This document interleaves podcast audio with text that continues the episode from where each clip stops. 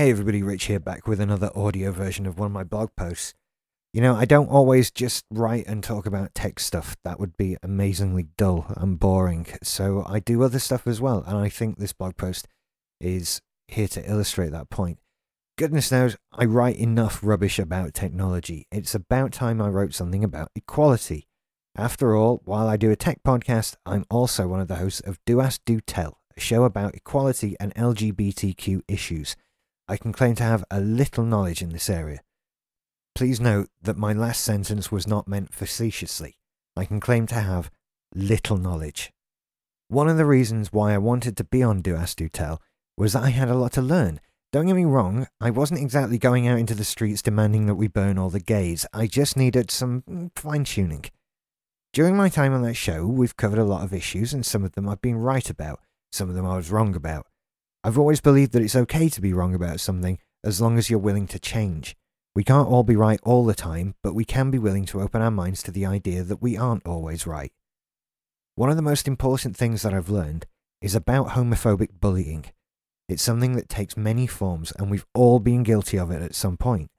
Of course, we aren't all actively trying to bully sexual minorities, it just sort of happens by accident sometimes. I'm once guilty of trying to defend the position of using the word gay as a derogatory term. That was me, I did that. Now, when I think back to doing that, I'm embarrassed and I feel shameful. There's absolutely no way I would take that same side now, and I'm a better person for it. That's growth, and that's the bit I'm proud of.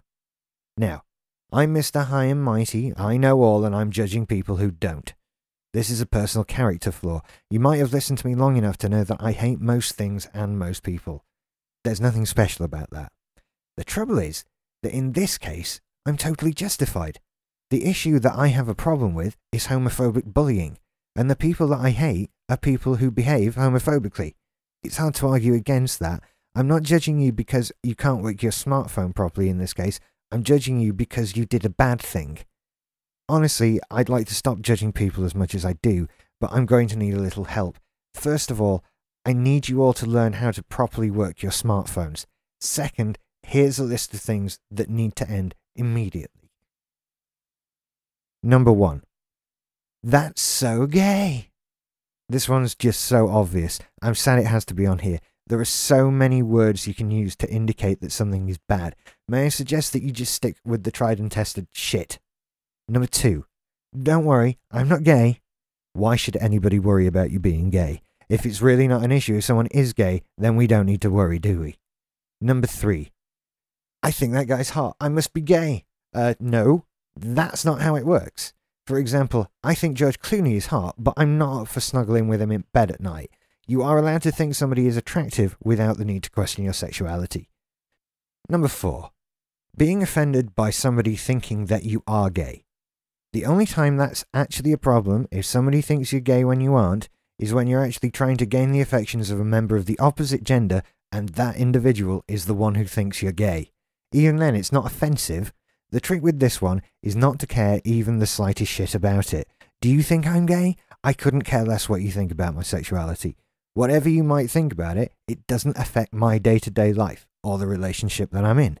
Along those lines, it doesn't even matter if you think I'm attractive. Who cares? Technically, I only need to be attractive and straight for the one woman that I'm actually with. The rest of humanity is irrelevant. Number 5. Mentioning sexuality. Just think about how often you talk about your straight friends, all the straight things they do, and how straight they behave. If you're talking to one friend about another friend, do you feel the need to mention that your other friend is straight? Of course you don't. If you're straight, it never really comes up in conversation, that's because nobody cares if you're straight. Train yourself to also not care if somebody is gay. Honestly, it doesn't matter, so it's not worth the brain power you're going to devote to it. To be clear, I'm not saying that we shouldn't talk about gay people or gay issues or even our sexuality. I'm just saying that unless you're specifically talking about those things, there's really no need to bring it up. If we all stop tolerating those five things, society will be better immediately. It doesn't cost anything, doesn't use any resources, and makes the world a better place for everyone.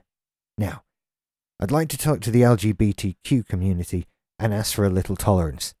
Please understand that I didn't learn all these things overnight, and with the best will in the world, nobody else is going to either. Just remember that most people are basically good and want to live in a happy world where everybody just gets along. Like I did, and perhaps still do, the world just needs a little fine tuning. We all get there eventually. At this point, there's no turning back.